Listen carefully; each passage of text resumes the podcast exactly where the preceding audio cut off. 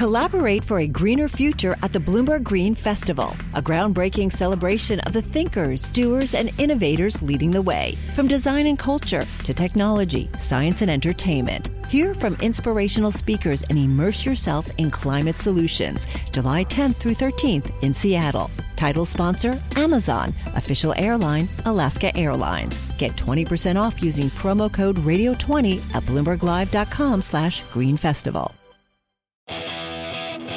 Now, from our nation's capital, this is Bloomberg Sound On. I want you to know how sad I am to be giving up the best job in the world.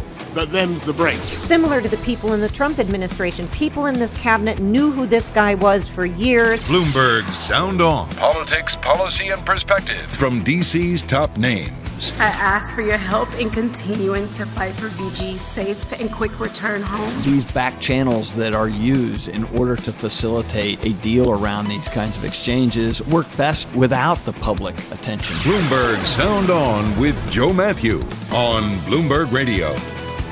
Boris Johnson announces his resignation. Welcome to the fastest hour in politics with historic developments from London and big questions about what comes next. We'll be joined in a moment by Anthony Gardner, former U.S. ambassador to the European Union, who went to college with the prime minister. Later, the subpoenas are piling up in Georgia. As the investigation into the 2020 election spreads to Donald Trump's inner circle, we'll have the latest from Atlanta and Washington in a conversation with Bloomberg's Billy House. Our panel today Bloomberg Politics contributor, Democratic analyst Jeannie Sheehan Zaino, along with Republican strategist Doug Heye, former communications director at the RNC. Just another day, nothing going on. Well, that didn't take long. At this time yesterday, the headline was Boris Johnson refuses to quit, right? Fast forward 24 hours and add more cabinet resignations. The prime minister acknowledges the facts. It is clearly now the will of the Parliamentary Conservative Party that there should be a new leader of that party and therefore a new prime minister. But it gets more complicated from there.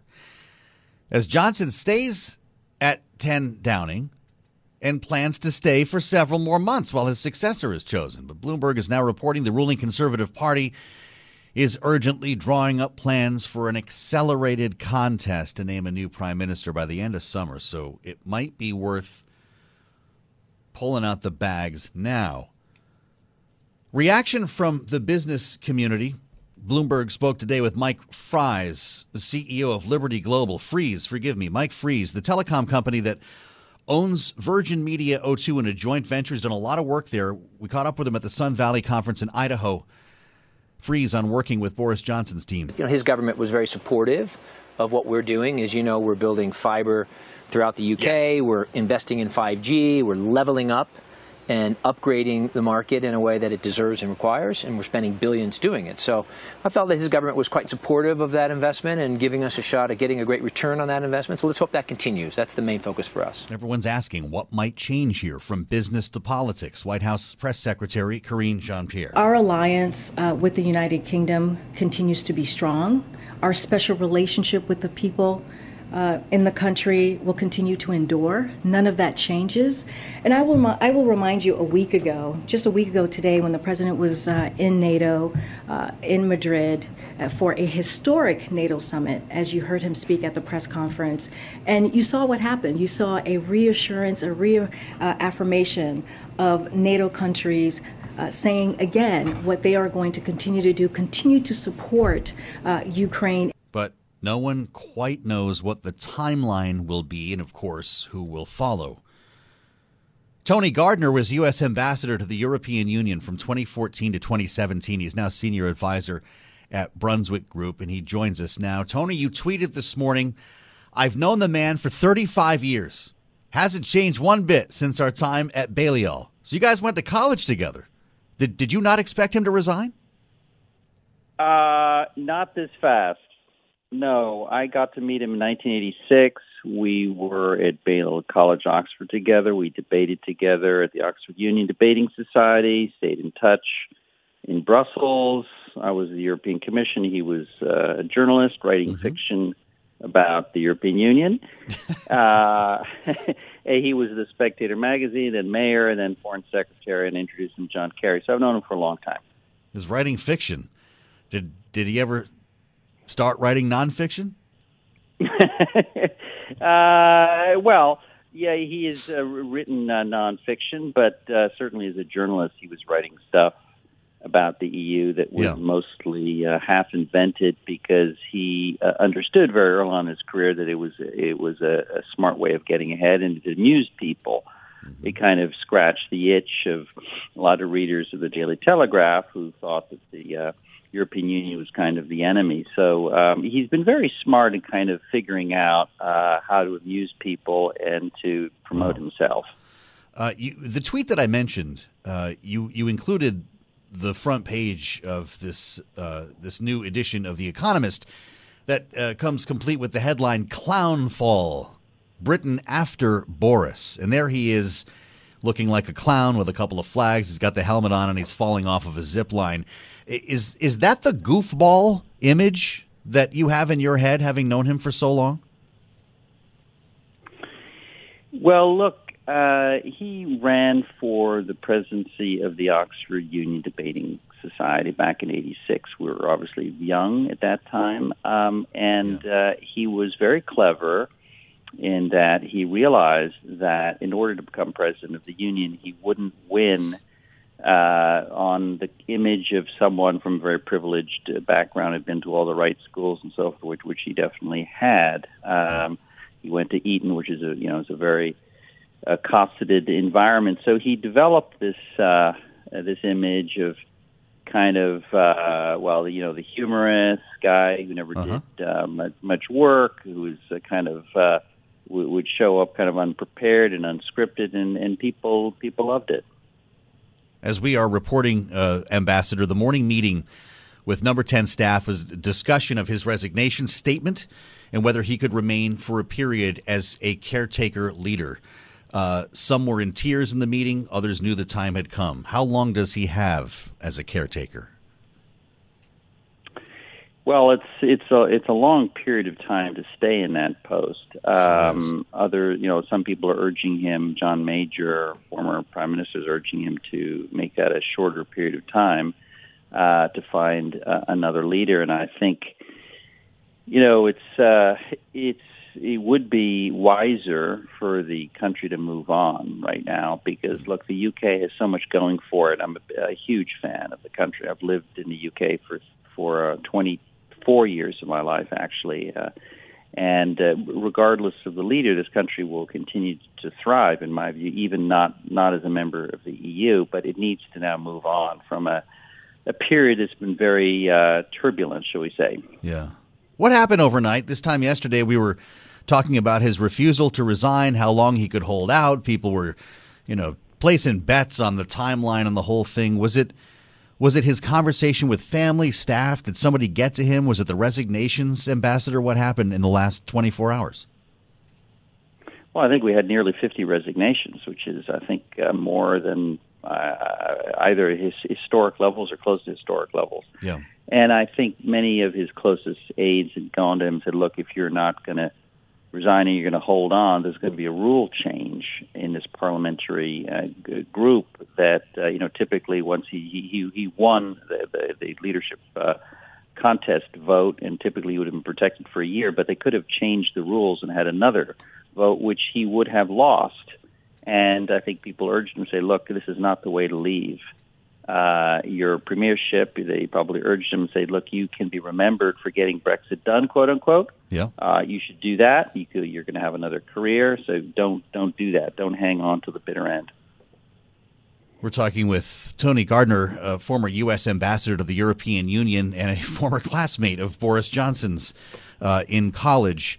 Uh, a lot of people are talking shortlists, ambassador. Is it too soon to do that? It, it's it's not like you know forecasting a presidential election in the United States. This could take a lot of different turns. No.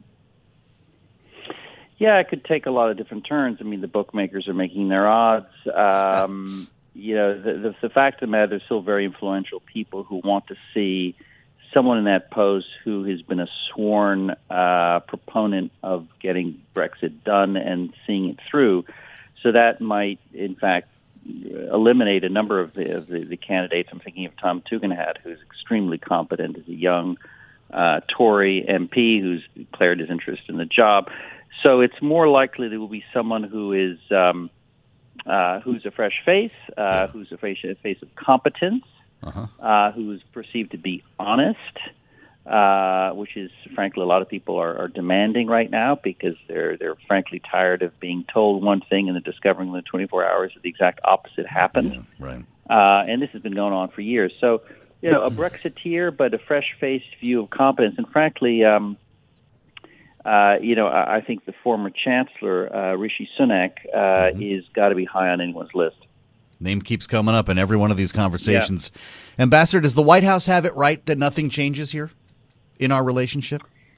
Look, I think it has it right. I mean, this is it, it has been uh, and will remain a key ally of the United States on so many issues. And by the way, not just security, military issues. Um I lived through some of this when I was at Post, the European Union. They're hugely important allies on law enforcement. Uh, hugely important allies on, on other topics as well. Free trade, where the UK is was frankly all, always on our side, and, and uh, at least during the Obama years, uh, in, in proposing a view of uh, freer, liberalized trade, free competition, uh, transatlantic unity, uh, strong supporter of NATO, which, which I already mentioned, security, but also a thought leader on the digital economy, which we also care about.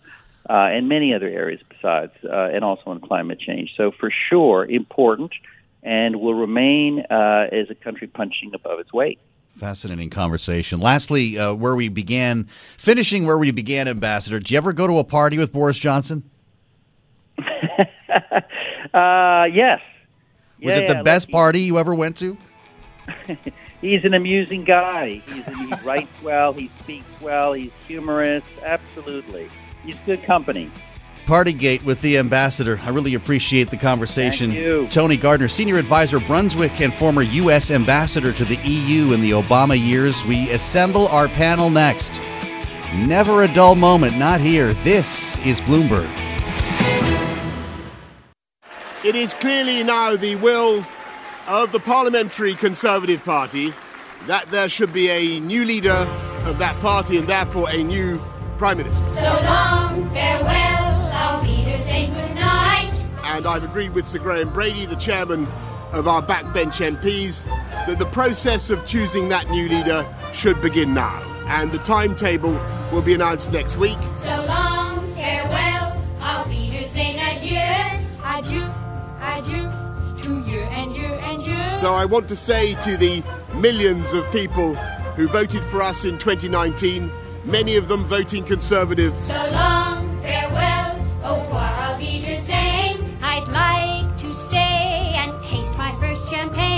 I know that there will be many people who are relieved and uh, perhaps quite a few who will also be disappointed. So long, farewell, I'll be to say goodbye. And I want you to know how sad I am to be giving up the best job in the world. But them's the breaks. Them's the breaks. Thank you all very much. But how long does he have? Boris Johnson wants to stay on until the next prime minister is expected. An idea, as Ambassador Gardner mentioned a couple of moments ago, that was panned by former Prime Minister John Majors, calling on Johnson to leave immediately, saying that it's unwise and maybe unsustainable for Johnson to remain in office and that his new cabinet may not be able to restrain him. Some of this sounds familiar. And so we bring it to the panel. Bloomberg Politics contributors Jeannie Sheehan Zaino, Democratic analyst, and Doug Heye's with us today, Republican strategist, former Deputy Chief of Staff to Eric Cantor, former RNC Communications Director. Jeannie, this time yesterday, we were having a very different conversation. How much time do you think he has now that he's acknowledged the facts? Well, you know, eh, I was saying yesterday, it could be as short as a day or a couple weeks, You and sure it did. happened very, very fast. Um, but I think the concern now i- is to the point of your previous conversation is that as a caretaker, we're even hearing the British press talk about this. Is it possible that he decides not to step down, that he tries to pull a quote unquote Donald Trump? Um, and there is some concern there. Now, do I think that's going to happen? No. But I also think that that's why the committee, probably early next next week, because they don't trust him, is going to move to get him out as quickly as possible. Doug, what do you see happening here uh, in the hours following this announcement? We obviously uh, didn't know this was going to happen, at least a lot of us, until we woke up this morning. It, it developed overnight. Uh, but there's not a lot of patience for him to hang around. No, and, and I'll tell you, you know, if, we're- if we're using the phrase, you know, this time yesterday, this time yesterday it was 10:20 p.m. in the UK, and I was uh, trading notes with two friends who had previously worked for Boris Johnson, who um, who I had done some work with Boris on, who had who had all along said he won't go, he won't go, he won't go, and then changed their tune and said this is over, and it's now just a question about negotiating timing. What was And it? so- the resignations? What actually? What became uh, too much to ignore? it was the the initial two resignations of the the cabinet minister, ministers, uh, the chancellor and the health minister, um, and then the snowball and pile-on effect of that, to where it became very very clear that this was just not sustainable. And so we'll, look, we'll see what the timetable is now. You know, if he were to resign immediately, I, not knowing fully the processes. Processes. Would there be an interim prime minister? Is that mm. more or less stable than what we than what we have right now? And and look, you know, I've I've spent a fair amount of time with Boris Johnson, both in London and in in Washington D.C. in Davos as well. And I get that people want to you know make cracks about his hair and you know the zip line and and Yeah. all of that.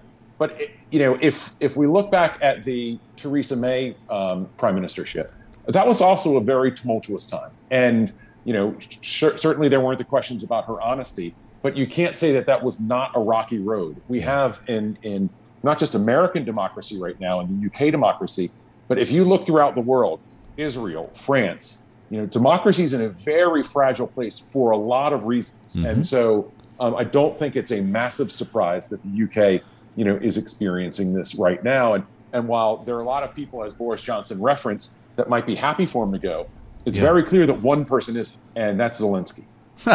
Well, okay. So, with that in mind, Jeannie, what's a worse idea? Having a caretaker prime minister, somebody comes in in the interim, or leaving Boris Johnson until it's clear who his successor is? And I'm asking you that through the prism of the war in Ukraine. Well, certainly. I mean, I agree with Doug. Zelensky that he would like him to stay. Um, you know, you look at the, the the polls, quite frankly, and it's stunning how popular somebody like Boris Johnson is in the Ukraine, vis-a-vis how pop- unpopular he is at home. The real the reality is, you know, when Theresa May was a caretaker prime minister, it was okay because while they disagreed on policy, personality wasn't as much of a concern. Here, there is a real lack of trust of Boris Johnson and what he's going to do. And mm-hmm. again, I go back to the fact that there is some concern that while he said today he would go, this uh, determination to stay on for Yeah. the you know a certain period of time has people concerned. And so I I do think that there is going to be an effort next week to push him out. I mm-hmm. don't think we will see a massive policy shift here on the Ukraine, but of course that depends on who follows him as well. Doug, you knew him, you worked with him. Do you trust him? Do you believe him?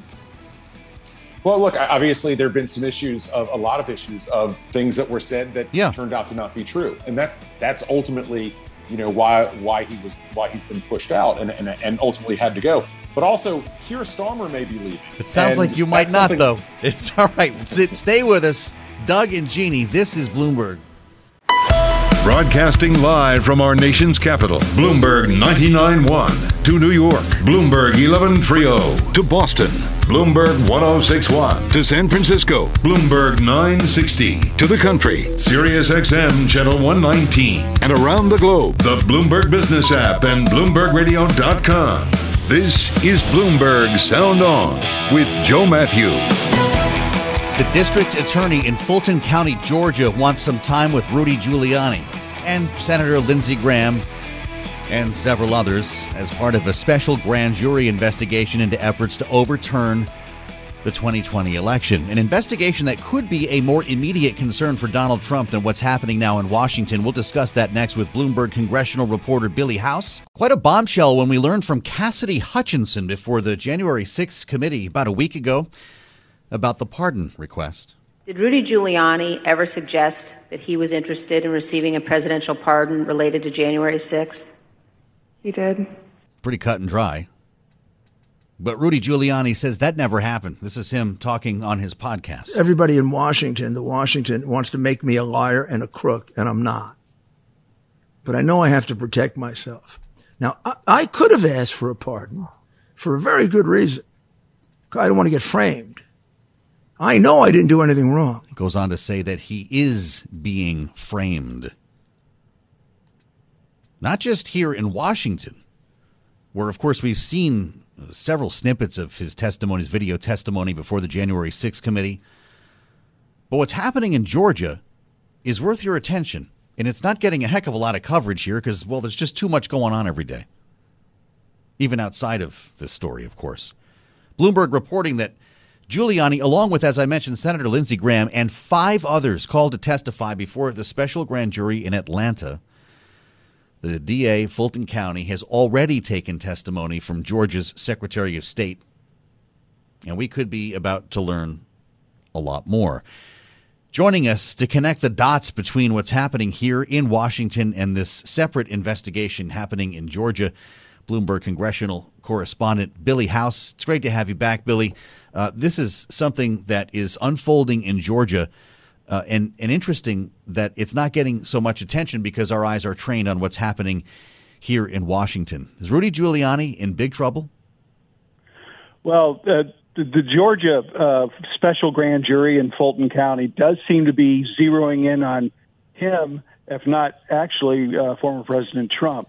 And it does seem to be uh, kind of ahead of what have been, you know, anything but boring congressional hearings, but also yes. the Justice Department here in Washington.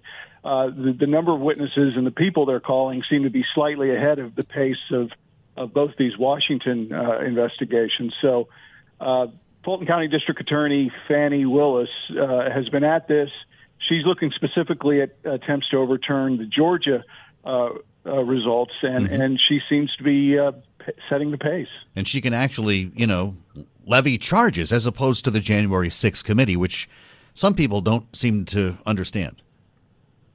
That's correct. I mean, this is a special grand jury right now, so whatever report it releases will then be turned over to her, yep. and then she will have to decide whether to go to a regular grand jury and get an indictment if there are charges to be had. And she says she hopes to, uh, you know, not go past October, and that's mm-hmm. uh, that's a pretty uh, pretty fast pace at this point, I mean, we're almost in mid July. Yeah, so sure. uh, a lot of fast. Uh, another fascinating aspect is she has the governor of Georgia giving recorded testimony on July 25th. So she's nearing the end because she's going to the big dogs right now. That's she's right. already nibbled it at the edges. Uh, we're reporting as well. Bloomberg Law says Senator Lindsey Graham is lawyering up and will uh, fight the subpoena. This is a different case uh, for these two gentlemen. Uh, does Lindsey Graham have a chance to beat this?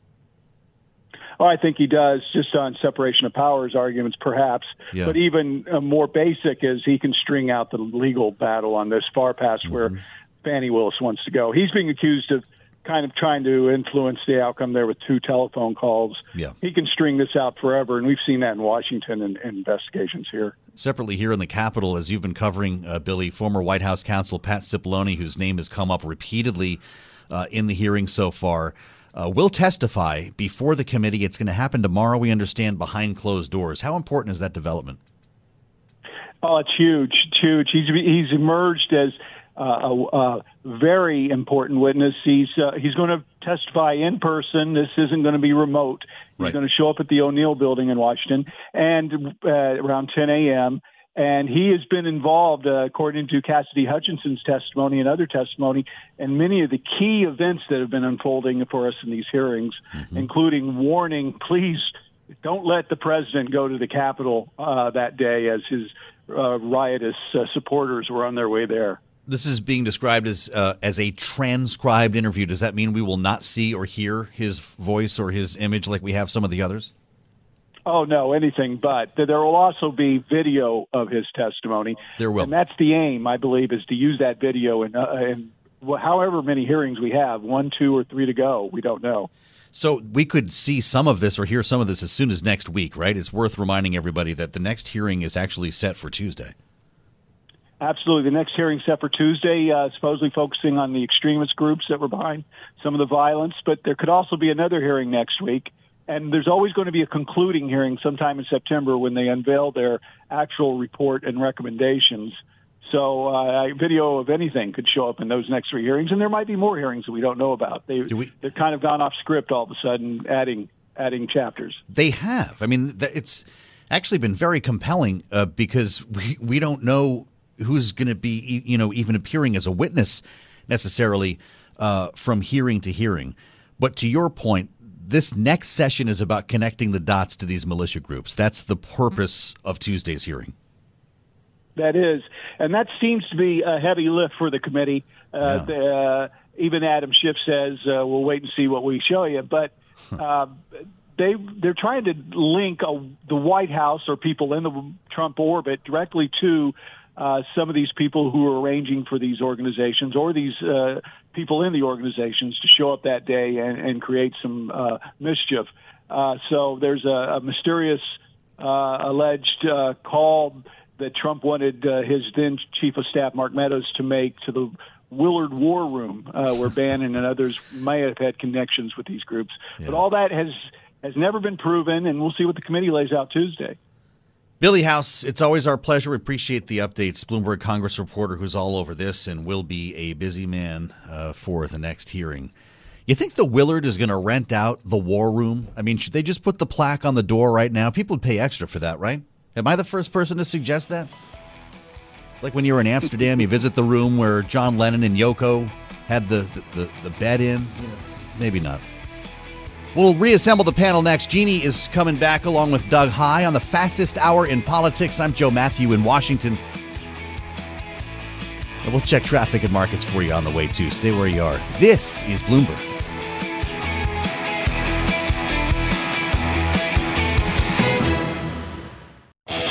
This is Bloomberg Sound On with Joe Mathieu on Bloomberg Radio. The headline on the terminal Brittney Griner pleads guilty to drug charges in Russian court.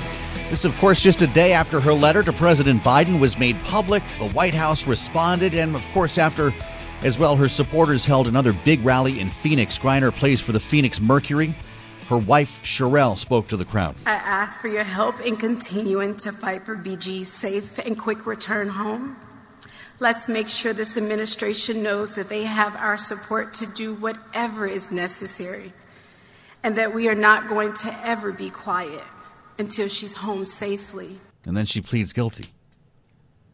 Griner saying she mistakenly packed marijuana vape cartridges in her luggage when she flew off to play off season in a Russian basketball league. Reaction from White House Press Secretary Karine Jean Pierre. That was a legal advice, clearly, that Brittney received from her from her lawyers. I cannot speak to why the decision was made. Okay, remembering in light of the the plea today, this administration has said repeatedly that Griner is being wrongfully detained. We believe that the Russian Federation is holding, uh, is wrongfully, det- has wrongfully detained Brittney Griner, and she is in intolerable circumstances right now. And we are going to do everything that we can.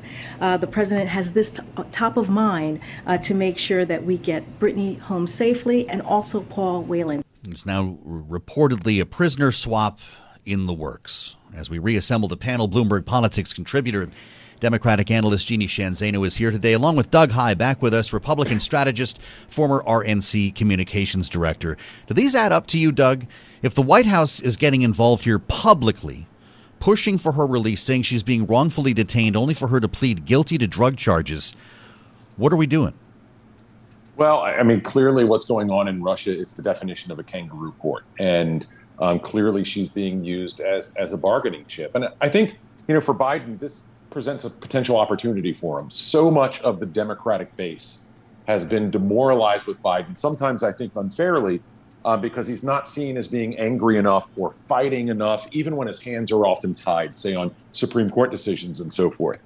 This gives him an opportunity to not just get her back home, but to demonstrate his outrage and to do so at Vladimir Putin, who the world is already um, outraged with for the actions in Ukraine. I hope Yep. he takes advantage of this situation. Does a does a prisoner swap make you uncomfortable though? Obviously, we're going to have to let go uh, a bad guy to get a good guy back. Yeah, look, it's obviously not ideal, um, but this is unfortunately the situation uh, that we found, our, you know, that we found ourselves in as, as a nation, where one American essentially can be held hostage, so that Vladimir Putin, you know, can extract pain points. So this is where Biden should talk tough and be tough.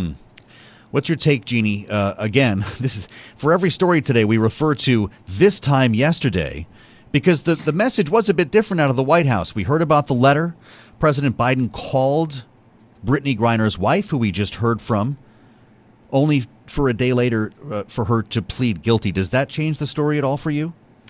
It, it does to a certain extent. I, I mean, when I heard about the guilty plea, it became clear that there is a sense among her counsel that she needs to admit guilt. She will, by all, uh, you know, uh, by what we can fathom, she would be convicted almost certainly nine out of 10 times and be convicted for 10 years. But she needs to do that so they can have this discussion about a potential prisoner swap. And I don't think we can forget, and this is something I, I wanted to uh, underscore yesterday, that this is a black woman and a gay black woman. Identity matters here because she's serving in a jail in Russia in a country with some of the cruelest LGBTQ laws in the world. Hmm. And so you can't under we can't underscore that enough. And so I'm not surprised that she decided to plead guilty. She has now said she packed in a hurry. That's why she mistakenly carried the cannabis oil in. Hmm. But, you know, I disagree slightly with Doug just to the extent that while I hope Biden does everything he said, I think that there is a chance that the pressure, the public pressure on Biden, this demand for action, also makes it less likely that Russian officials are willing to play ball. And that is a real problem for Joe Biden, and more importantly at this point for Griner and Whelan. And that is a real concern, or should be for all of us. Doug, is it time to send Bill Richardson overseas or what? Well, I, you know, the short answer is I don't know. I actually agree with with with Jeannie. This is not a perfect situation um, for for Biden in any means. So, you know, I hope that two things can happen, and they're not necessarily um, all going to happen. One is that we get her home, um, and that two that Biden, you know, is able to demonstrate to his base that he can get upset, that he can get outraged, and stand up to somebody who needs standing up to. Vladimir Putin is going to get away with everything that he's allowed to get away with, and this is where it's important to you know, as best we can, as imperfectly as we can, draw a line in the sand. If you're curious about the letter, by the way, that we discussed uh, yesterday at this time, Karine Jean Pierre, again, the press secretary at the White House, says it has been delivered. Officials again attended Brittney Griner's trial today and delivered to her a letter from President Biden. Uh, we will not relent until Brittney, Paul Whelan, and all and all other wrongfully detained Americans are reunited with their loved ones, and that is the the focus of the uh, Secretary of State. That's the focus of the President National uh, National Security Team, and his focus as well. All right, so Jeannie, Paul Whelan's name is now part of the official response to Brittney Griner questions. We got into this as well. His family says they have still not heard from President Biden. Is that phone call in the works? Should it be? It should be, and I would suspect it is. Um, you know, there's another aspect to this which is really hard to discuss as we talk about both Whelan and uh, Griner in these horrific conditions, which is that does this incentivize more of these kinds of unlawful attempts by governments like Russia to detain Americans unlawfully and illegally overseas if they get a sense that the United States will then negotiate these trades. That can be a very, very dangerous road for the United States to go down. We've long resisted that, and I'm not saying you know we should not uh, negotiate on uh, with these uh, wi- on these two, but that has long been a concern of the United States. But to your point, I suspect there is a call to Whelan's family, and rightly should be from the White House. Some of the talk uh, today, and there have been reports on this, Doug, uh, that they could in fact be part of a prisoner swap together. Can you envision a world? I mean, I think this gets back to your initial point and the politics behind securing the release, even for a bad guy, of these two people, Griner and Whelan, in one pop. Yeah, I mean that's that's the reality of where we find ourselves, and there's politics involved here. Obviously, there are Sure. domestic politics, there are uh, international and geopolitics, and I think Biden is is at some point going to remind himself or be reminded of the domestic politics in this. That his base, especially because we're talking about you know a black gay woman and exactly what Jeannie was talking about, the experience that you're going to have in Russia, um, you know, with that um, being so difficult that Biden is going to have to do something domestically, politically, uh, to his to demonstrate to his base that he's fighting for them, even if it's just one person at a time. Our story on the terminal, uh, updating all of this, uh, says Russia hits at U.S. hype on prisoners. Uh, this is the idea from Russia that we're making a big deal out of this uh, when she's actually going through their their legal process. You can qualify that as you want. Uh, but the hysterics, which they love accusing Americans of, apparently the last that we've heard here, there is a chance, Jeannie, uh, now having pleaded guilty, she could serve 10 years in prison.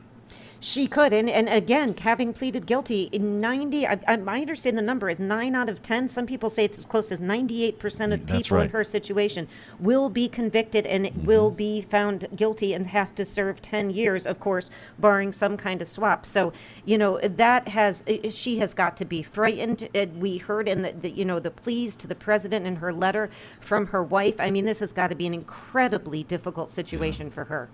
Her lawyer, uh, as we are reporting uh, via Agence France Presse, had urged the court to impose, quote, as soft a sentence as possible, unquote. Uh, we'll let you know, of course, as we learn more. Doug Heye, I want to bring you back uh, to where we were uh, just a little while ago this hour talking about Boris Johnson. You have a unique view here. You've worked with him. Yeah. Uh, you consulted with him when he was mayor of London. To your point, you've spent time with him here in Washington, and I didn't have a chance to hear uh, your question just because we were running out of time here. Your answer, rather. Um, Yeah, I, look. do you, you take know- him at his word, having spent time with him? Because obviously, this has become a story of trust. Yeah, and and look, he's he's lost that trust to to a lot of his members. It's why he's going, and ultimately why he should go. When that trust is gone, you know, you don't get it back, and so they're clearly going to move on, however they decide to. Um, my experience is he is one of the shrewdest, smartest operators I've ever seen. Um, the last two times I was in London, I had people who despised Boris Johnson who would say, and this was in February and in September, say, but this guy's a winner. He always figures a way out. And he essentially did, you know, until he ran out of time. Just needs to keep his shirt tails in and stuff, right? I mean, wouldn't I just he? What a character! You know, I asked the ambassador this earlier. Doug, did you ever go to a good party with Boris Johnson? I mean, I have not been to a good party with him. I've been right. to some receptions, you know, at the embassy here and so forth, but not what I would call a good party or a pub or anything like that. All above board, as I no, I would have expected nothing less from Doug Heye, a straight shooter, Republican strategist, and back with us today on the panel with Jeannie Sheehan Zaino. Thank you both for the insights. We'll meet you back here tomorrow, the Friday edition of Sound On. This is Bloomberg.